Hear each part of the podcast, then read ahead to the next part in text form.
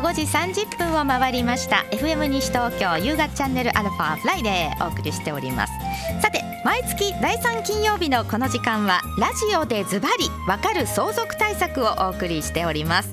このコーナーでは小平市花小金井にある狭間会計事務所所長税理士業界27年の狭間誠さんにご出演いただき相続に関するさまざまなお悩みや疑問について解説していただきます。またですね2017年の11月22日に発売しております漫画図解でズバリわかる相続対策。こちらお持ちの方はですね、えー、ご準備いただいてあの持ってる方にはより、えー、このページをね、えー、今日は82ページから83ページページあたりの予定ですけどもはい分かりやすいかと思いますのでご準備ください。さあということでお送りしてまいりましょう。それでは狭間誠さんです。こんばんは。こんばんは。よろしくお願いいたします。今日もよろしくお願いします。はい。ね寒いですけどもこのまあ寒さもあれですけど2月っていうのはね、はい。狭間さんのようなお仕事の方は本格的にお忙しいんじゃないかと思いますけど、い、かがでしょうか、はい、皆さんあの2月中半ばから、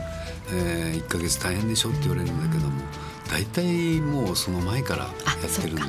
えー、だからふっと見ると、はい、今日から提出なんですよ。まあ16日からだからね。あそっか、うん、まあ、ただ正確に言うと今年は18日から受付、はい、ただもうわた我々の作業はもうずいぶん前からやってるんで少しですね。だからあこれからなんだっていう今更ながら。そっか。そうですよね、うん、あと1か月か。あでもやっぱねだから早めに皆さんご準備をい。ただいた方がやっぱり狭間さんのお仕事柄も早めのご準備をおすめしますか？あのここだけの話、はい、皆さんが早めに早めにきちっとパッと資料ね提供していただければ、あの労力が半分になるんですよ。狭間さんのなどのお仕事の方の。そういうことです。ああじゃあぜひ皆さんね、ご協力をまあ私なんかはやっぱりじゃあ18日から受付だからまあいいか。って思っちゃってるところがあるんですけど、まあ、今日のね相続とは関係ないんですけど、はい、皆さん15日16日からって思ってらっしゃるけど、はい、基本的にはもう今からでも受け付けてるんですよ。そうかそうか。うん、そうなんですね。還付っていうか税金戻る人はもう年明けから2日から正式に受け付けてますので、はい、早い方が窓口も混まないですしね。そうです、ね、ことですよね。はい、はい、皆様お早めにご準備ください。まあそういったなんか先ほどなんか狭間さんとね改めてこうちょっとあの新しい名刺ができましてなんて言ってちょっと名刺交換というか名刺をいただいてあの。えーこのね、はい、いろいろ狭間さん資格をお持ちですけども、まあ、税理士はもちろんのことね一級ファイナンシャルプランニング技能士などなどいろいろお持ちですけどあと宅地建物取引士の事業承継士っていうこの資格はちょっと、あの私はあまり存じていなくて申し訳ないんですけど。まだそれほどそれほどっていうかもう本当マイナーなうん、割と比較的新しいあの事業承継っていうこと自体連想されるのは、あのやっぱり会社を引き継ぐ、はい、特に中小零細のお客さんなんかは、はい、やっぱり息子だとかにどうやって引き継ごうか、はい、うん、金銭的なものだけでなくてやっぱりどうしても、えー、中小企業だとドメスティックなこう家庭的なそういういろんな需要も全部こうこうあの加味して、えー、うまく引き継げるようにトータルにコーディネートしてあげる。まあ、そういうお手伝いをする資格なんで、まあ、そこに当然相続の相続税のことも絡んできますし、ね、そうでしょうね、えー、いやなんかだからね本当にこういったいろんな、ね、資格をお持ちだからまたいろんな観点からねご相談に乗っていただけるなという感じがね改めてしましたけどもはいまあさてそういった中ですが本題いよいよいきましょうかね。はい、今日はどのようなお話をしていただけますでしょうか？はい、えー、前回からあの贈与の贈与で財産を減らすの中の、えー、相続時生産課税制度、はい、これについて、えー、ちょっとお話をさせていただきました。はい、相続時生産課税制度、えー、はい。えー、今日はですねあの、まあ、前回に引き続いて前回あの相続時生産課税制度ってどういうものかえー、要件だとかそういうことを、まあえー、ざっとお話しましたけれども、えー、今日は、まあえー、ちょっと前回のおさらいとそして、えー、この制度を使うことのメリットそしてデメリット、また注意しなければならないことそういったものも含めてあのちょっとお話していきたいなと思います。はい、お願いいたします。はい、えー、前回、えー、この制度の内容は話したと思います。はい、あのーえ従来からある、えー、1年間の、えー、110万までは、はい、えー、税金がかからない。そういう歴年課税に対して、はい、まあ、平成15年にできた、えー、制度です。これ、はい、名前が相続時といえども一応贈与税の、まあ、お話なんですよね。あの通常の贈与であれば個人から個人だったら別にあげる人もらう人関係ないわけですね。ただこの制度、えー、直系存続から、はい、例えば父母からあるいは祖父母さらにひいおじいちゃんひいおばあちゃんからでも構わないですよ。はい、あのそれあのそういった方からの贈与。で贈与する人も60以上とか、うん、もらう人も20歳以上とか、うん、そういう要件に該当するものの中で通常だと1年に110万までは、まあ、税金がかからない非課税じゃないですけど税金がかからない、はい、えー、そして1年ごとにクリアされていく。この制度はですね一回その親から、えー、この制度を使って、えー、贈与しますよという、まあえー、税務署に一定の書類を出すと同時に、えー、宣言するっていうような考えで、はい、でそれがえー、特別控除っていう形で2500万までは、はい、えー、まあ、税金がかからない、はい、一見するとあこれはいいなと思うんですけども、まあいろいろありましてね、はい、あの歴年課税と違ってその親からの贈与に対しては、えー、初回2500万もらった、はい、じゃあ次にまたお金もらう時、うんまた2500のあの限度があるのか。そういうわけにいかないんですよね。はい一回その親からあの贈与っていうことになると、はい、歴えー、通算で2500万円までなんですよ、はい、税金がかからないの、はい、ですから2500万円を超える都度、はい、一律20%の贈与税がかかってしまう。うんそれが歴年単位課税とはちょっと違うところですね。で、えー、その辺りまでお話ししたと思いますけれどもただこの制度できた時あの贈与時の2500万ということに注意すればこれ最終的に相続時にえー、生前にその制度を使って贈与された財産の価格を一旦あるものとして相続税の計算をする、はい、そして、えー、改めて相続税を、えー、計算して、えー、この、えー、相続税制参加税制度の時にもし、えー、2500万超えて払った税金があったら、まあ、控除しますと、そういう制度なので。この制度ができた時はまだ今のように、えー、相続税の基礎控除額が今よりずっと大きかったんですね。今でいうと3,000万円と法定相続人の人数に応じて600万かける、それが、まあ、それぞれ5,000万円プラス法定相続人の数かける1,000万円だったので、まあ、一般的に今マイホームをお持ちの、えー、一般的な4人家族の方であれば、まあ、大抵その、えー、基礎控除を超えるか超えないか引っかかる方が多いんでね。ただこのできた当初当初は通常の4人一般的な4人家族の方であれば、まあ、達しない方が多かったんですね。ということは、えー、相続時に、えー、持ち戻し、えー、持ち戻しで計算してもどっちにしろ相続税が出ないだから生前に2500万の範囲でやってしまう。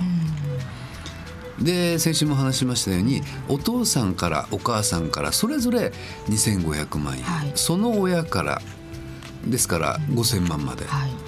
お金も渡せるし、うん、そういうことができた。でしかも、えー、相続時にも、えー、相続税が出ないと。そういうことで結構使い勝手が良くて、あのじゃあ私も私もっていうだったんですけど今はもう先ほど言いましたように、えー、相続税が、えー、基礎控除を超える方の、えー、超えるか超えないかっていう方が、えー、割と多くなったのでなかなか慎重に選ばなきゃいけない。そして今日はですねこの注意点として、注意点というか、えー、メリットデメリットに関して、はい、メリットはあのあくまで相続時に、えー、贈与した時の、えー、財産を加算するその時の価格金額、はい、それが贈与時の価格なんですね。贈与時の価格、はい、うん、ですから、えー、例えば現金であれば現金の1000万の贈与であれば相続時にも1000万あるものとして計算できます。はい、ところが現金以外のものってその時によって価値変わりますよね。土地とかですか？そう。はいえー、この、えー、私の書いた本の、はい、えー、83ページにありますように、はい、土地とか、まあ、あと株式ですね、はい、そういったものっていうのは、上がるか下がるか分かんないんですよね。ね。まあ土地はともかくとして株なんてこういう状況ですからね、いつまたねあのリマ食みたいなことがあってもおかしくない。はい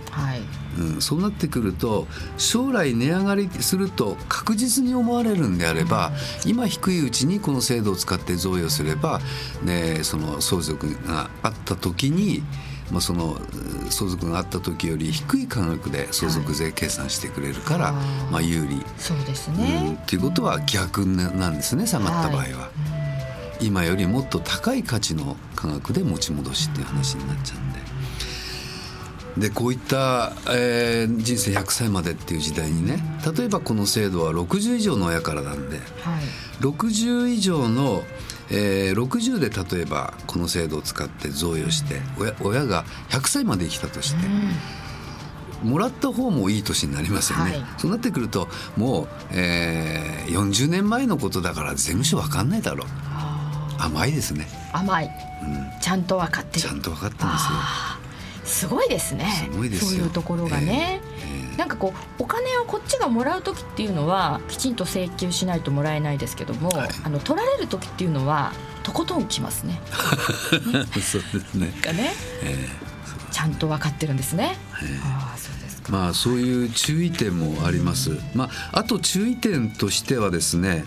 あのもうちょっと経ってから、はい、えー、相続対策の中で不動産を活用した、はい、まあ、評価減、うんこれに小規模宅地等の減額特例ってあるんですよ。まあこれは結構皆さん知ってらっしゃる方いると思うんで。す、はい、要するに自宅とか、えー、事業用の土地とかそういったものをまあ一定条件で相続すると、うん、まあ一定面積まで2割評価できるっていうそういう特例があるんですよ。でただしこの制度を使って例えばそのお父さんの自宅、はい、そういったものをこの制度を使って、えー、贈与してしまうと。えー、確かに相続があった時は持ち戻しで、えー、計算できますけども、この小規模宅地の、えー、8割減2割評価っていうのは使えなくなっちゃうんだよね。そうなんですね、うん、まあこれはちょっと、もうちょっと先々お話しします、ね、またちょっと難しくなってきちゃった、えー、あのさっきのあの相続時生産課税制度ですね、はい、あの使った方がいいケースとしては、えー、あのまあ将来値上がりすると思われる財産、まあ、これに関しても実際に本当に上がるかどうか分かりませんけども、はい、この場合は割とお勧めできるってことだったんですけど、はい、反対にちょっとこれはもう使わない方がいいんじゃないっていうケースとしてはどういう方ですかね？使わない方がはい。この生産時、えー、あじゃ相続時生産課税制度をしない方がいい？いい、えーと、資産の種類、はい、まあそこにある株式とかですよね、はい、まああそうか。やっぱ将来値下がりしそうって言ったらまあ分か。んないですもんね。分かんないじゃないですか。確かに。分かんないですもんね、うん、これはね、まあ、土地だったらね、うん、まあ、あの少なくとも、えー、東京近辺であれば、うん、まあ、えー、あんまり下がることはないだろうと。そうですね、うん、まあここもでも考えそうですね。あと株式の中でも、はい、まあ一般的に皆さんご存知ないわゆる上場株、はい、上場株さっきちょっとわからないって話しましたけど、うん。はい、例えば同じ株でも、うん、あの取引相場のない株、うん、例えば、えー、それこそお父お父ちゃん父ちゃん母ちゃんでやってるような中小企業でしても、はいあの株式会社であれば必ず株主っているしあ、はい、の株の評価もあるんですよね、それも立派な相続財産、これなんか例えば、えー、創設したばっかりだけどこれからどんどんあの何十年か後にはどんどんどんどん業績が上がるだろうと見込まれればこれはね、えーありますしね。はい、わかりました。あともう一つすみません。はい、えー、さっきね現金であれば客観的に100万のものは将来も100万って言ったけど、あのそれもまたね100万は100万でも例えばインフレになったりだとか、うん、そういう外部環境が変わればまたちょっとね。お金自体の価値も変わってくるってことですね。貨幣価値の問題もあるしね。だからこの制度はちょっと慎重にそうですね、えー、それと、えー、この制度を使ってもうこの親からのはこの制度を使い続けるっていうことであれば必ず、はい、えー、その贈与があった年のえー、翌年3月15日。これ、はい、確定申告と同じ日期限で受付は2月1日から、はい、これ必ず、えー、その時に2500万円使って贈与税が出なかったとしても、はい、提出しないと1日でも遅れると通常の贈与税で計算しなきゃならない。じゃあそのあたりの期限もご注意い。ただきたいはい。わかりました。ということで、はい、えー、ぜひですね皆さんあの番組終了後にインターネットのポッドキャストでもこの番組配信してますのであの繰り返しお聞きいただいて復習もしていただきたいと思います。えポッドキャストは各検索サイトから FM 西東京で検索してみてください。えさて狭間さんあの今回狭間会計事務所のこの個別無料相談会、はい、2月は次はいつですか？ええーと来週の二十七、二十四の日曜ですかね？はい、二十四日の日曜日午前十時から、えー、最終受付が午後四時ということですね。はい、ぜひ、えー、お問い合わせいただきたいと。えあのこの時期ですので、はい、相続税に限らず、はい、あの確定申告に関係のある、まあ、所得税とかそういう話でも結構ですので、はい、えどうぞお気軽にお越しいただきたいと思います。ご相談ください、ということで狭間さん今日もありがとうございました。ありがとうございました。ラジオでズバリわかる相続対策お送りいたしました。お相手は長谷沙織でした。次回も第3金曜日のこの時間どうぞお楽しみに